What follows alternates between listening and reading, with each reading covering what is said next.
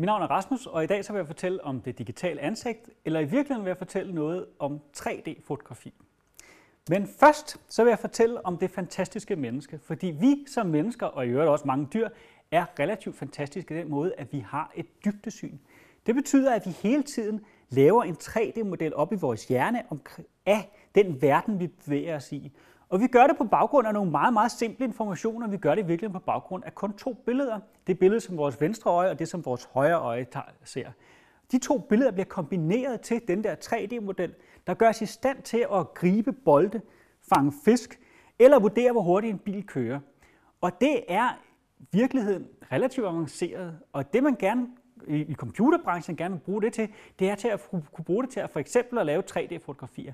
At kunne bruge nogle af de ting, som vi gør hele tiden, til at få computeren til at lave et 3D-fotografi. Et 3D-fotografi, som jeg definerer det, er en relativt simpel ting, hvor man både har det, som vi kalder det almindelig fotografi, altså selve farveinformationen, men at man også har den underliggende geometri, altså at man har den 3D-information af det, man nu har taget billeder af. I dag der vil jeg snakke om, hvordan man laver 3D-fotografier af øh, ansigter, og det kan man bruge til rigtig mange forskellige ting. En ting, som man selvfølgelig kan bruge det til, det er at kunne putte de rigtige ansigter på fodboldspillere i virtuelle spil. Men man kan også bruge det til andre ting, og jeg vil snakke lidt om, hvordan man bruger de her 3D-fotografier til at designe fremtidens høreapparater. Her der har vi et relativt avanceret 3D-fotografiapparat, som består af fire enheder. Her. Og det her 3D-fotografiapparat kan faktisk bruges til at tage et billede hele vejen rundt om et menneske. Men jeg vil snakke med bare starte med at snakke om, hvad der er i en enhed, så jeg vil bare snakke om, hvordan man kan tage et fotografi, 3D-fotografi bare af fronten af et menneske. Inde i sådan en enhed her, der sidder bare to almindelige kameraer, og de to almindelige kameraer, de gør meget det, som vi mennesker gør. De tager to billeder, de tager et billede lidt oppefra, og de tager et billede lidt nedefra. Altså lidt ligesom hvis jeg stod sådan her. Så kan man se her, det er jo så et billede af mig, derfra de to forskellige vinkler. Men som I også kan se, så er det jo, der er noget underligt støj hen over det her billede, og hvorfor er der det? Og det er fordi, at computeren, ligesom mennesker, har problemer med vasketøj. Eller måske ikke lige der vasketøjet, men problemet er at hænge det op. Man kender nok det, at man kommer gående hen mod vasketøjslinjen, og lige pludselig, så kan man simpelthen ikke se, hvor langt den er line væk. Og det hænger lidt, eller det hænger meget sammen med den måde, vi opfatter verden på. Når vi tager to billeder med vores øjne, med vores venstre og vores højre øjne, af den her vasketøjslinje, som hænger i rummet her, så ser billederne fuldstændig ens ud. Og det vil sige, at de to billeder, de flyder sammen, og vi mangler den der dybdeinformation. Og det samme problem har computeren, når man skal lave de her 3D-fotografier.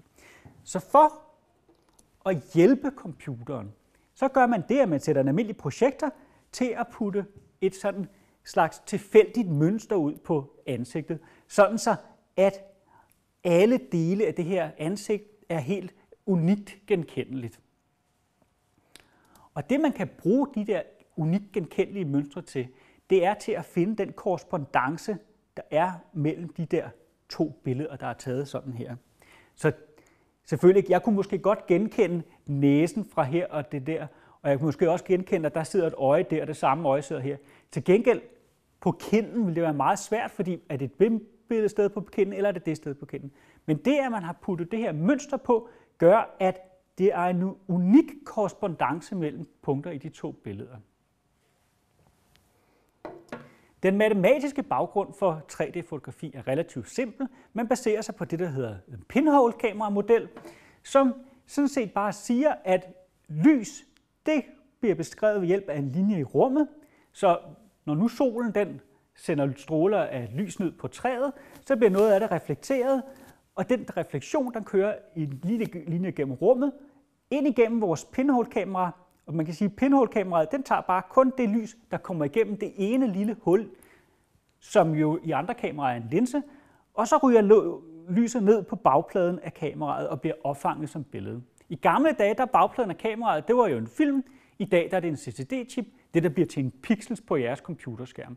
Og det man så kan sige med den her matematiske model, det er, at en given pixel i kameraet, den svarer til en linje, eller en 3D-linje af lys igennem rummet. Så den her pixel, den kører altså igennem den her. Man kan ikke sige, hvor den startede, man kan bare sige, at lyskilden ligger et eller andet sted på den her linje. Så når man nu har to kameraer, der tager et billede af det samme, så kan man sige, at jeg kan sige, at jeg har taget et billede af min næse der og et billede af min næse der, og jeg, som jeg lige sagde, så den der lille prik på næsen, den svarer til en linje af lys igennem rummet. Så den her, det svarer til en linje af lys i rummet, og den her pixel, den svarer til en anden linje gennem rummet. Og det, der så kan vises, det er, at der, hvor de to linjer krydser, det er den 3D-position, som min næse har i den rigtige verden. Der ligger en masse matematik bag ved det her, og man skal selvfølgelig kalibrere sådan en kamera. Det vil jeg ikke gå ind på her. Men det vigtigste er, at det er relativt simpelt, øh, kan man sige, tankegang, der ligger bag de her 3D-kameraer. Man gør simpelthen det, at man finder en pixel op i det her billede, finder den sammenhængende pixel, fordi, og det ved vi jo, det kan vi jo, fordi den har det samme mønster her, og man beregner de to linjer, ser hvor ligger de hen i rummet, finder ud af, hvor de krydser, og vups, så har man 3D-positionen for det punkt i billedet. Og når man så har gjort det for alle de pixels, man ligesom kan genkende i de to billeder, så har man faktisk 3D-positionen for alle punkterne i rummet. Så det, man får ud af det, det er virkelig en 3D-punktsky. For at komme lidt videre, så gør man så det, at man samler alle de der punkter ved hjælp af nogle triangler, og så på den måde får man lavet en overflade ud af sin punktsky. Det er også relativt avanceret, jeg vil ikke gå ind i detaljer her, men det er i hvert fald den måde, man gør det på. Og på den måde har man så en 3D-computergrafikmodel af ansigtet.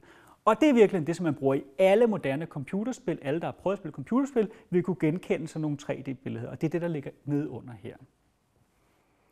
Så gør man så også det, at der faktisk findes et tredje kamera inde i de der enheder. Et kamera, der tager et helt almindeligt billede, altså farveinformationen, og det kan man så vride rundt om den der 3D-model, så man får en 3D-model, der både har den geometriske information, men også har farveinformation, så man får et fotorealistisk 3D-fotografi af det, man tager billeder af.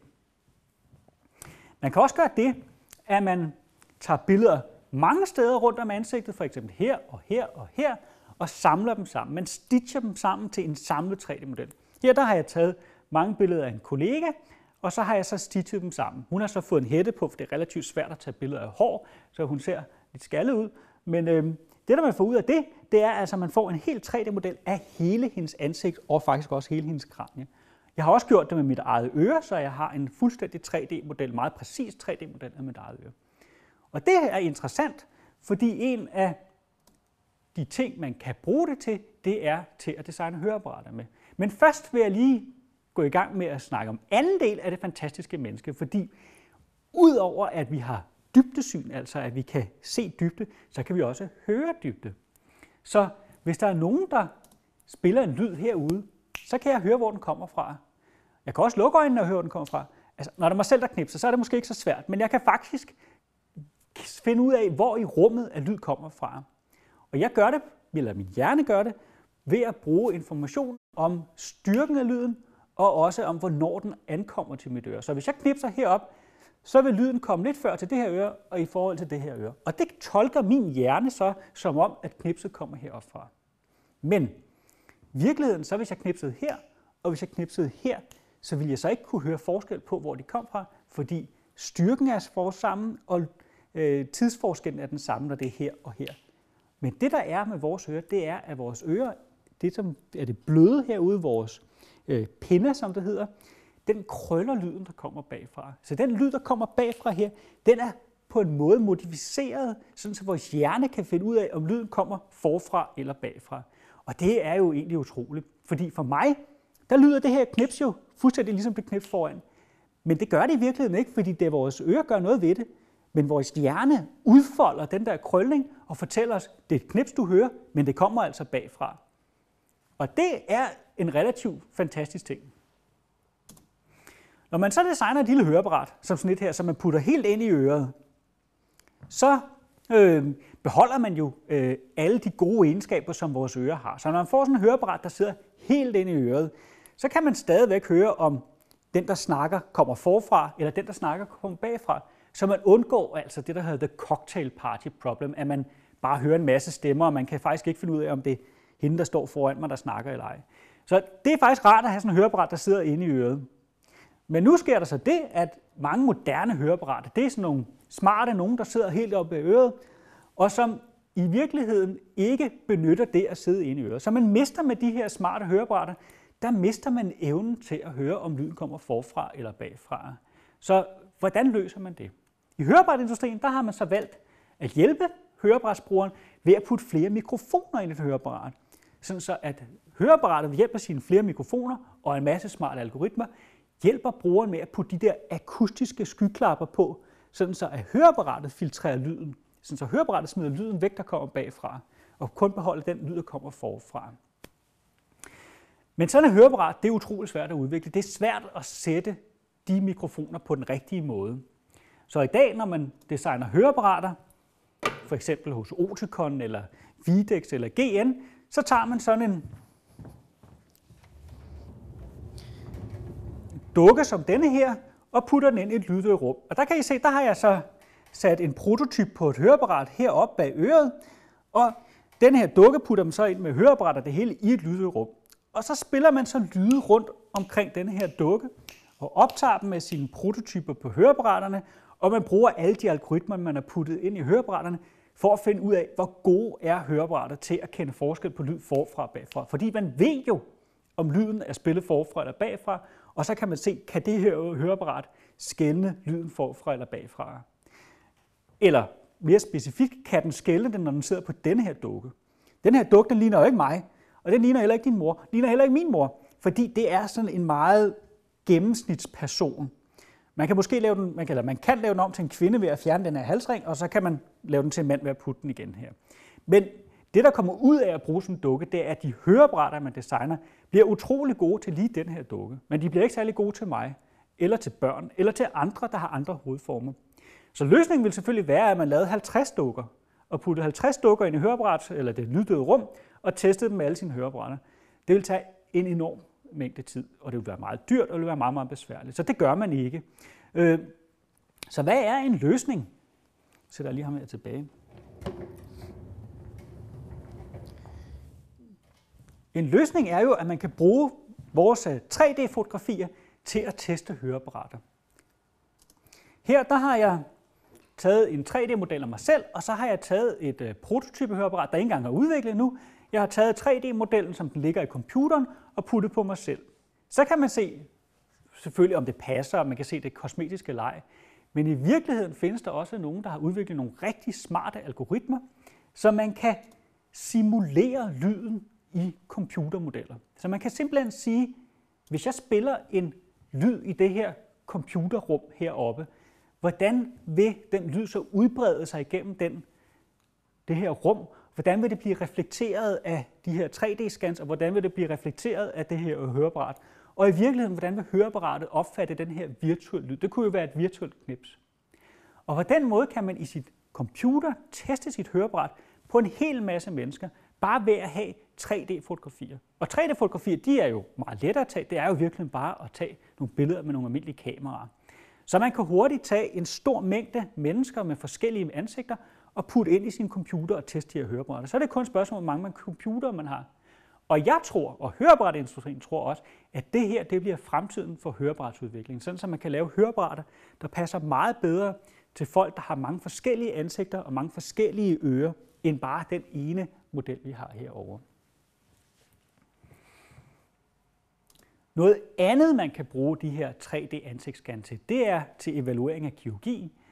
Et meget typisk eksempel er, at en øh, person har været inde og fået for eksempel har haft en øjenskade og kommet ind til en kirurg for at få oprettet sit øje. Så siger kirurgen, øh, kigger på patienten og siger, åh, det ser sørme ikke så godt ud. Så bliver der foretaget en operation, og en måned efter, når hævelserne har lagt sig, så kommer patienten ind til en opfølgning for at se, om kirurgen kan se en forskel. Og så hvis kirurgen ser over til, det ser pænt ud, men i virkeligheden er det en fuldstændig subjektiv vurdering af, om kirurgen eller, eller kirurgien er pæn eller ej. Måske har kirurgen taget et billede, og måske prøver han bare at huske, hvordan patienten så ud før eller efter.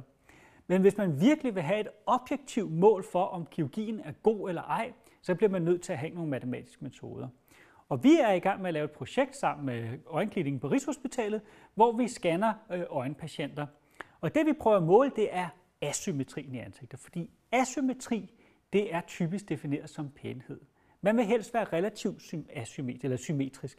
Alle folk er asymmetriske, men man vil helst ikke være meget mere asymmetrisk end normale mennesker. Så det vi har gjort her, det er, at vi har scannet en patient inden operationen, og så har vi spejlet scanningen, sådan så vi sammenligner den ene side med den anden side for at kunne måle den der asymmetri. Og her der kan man se per punkt, hvor stor er afstanden ned til den gode side.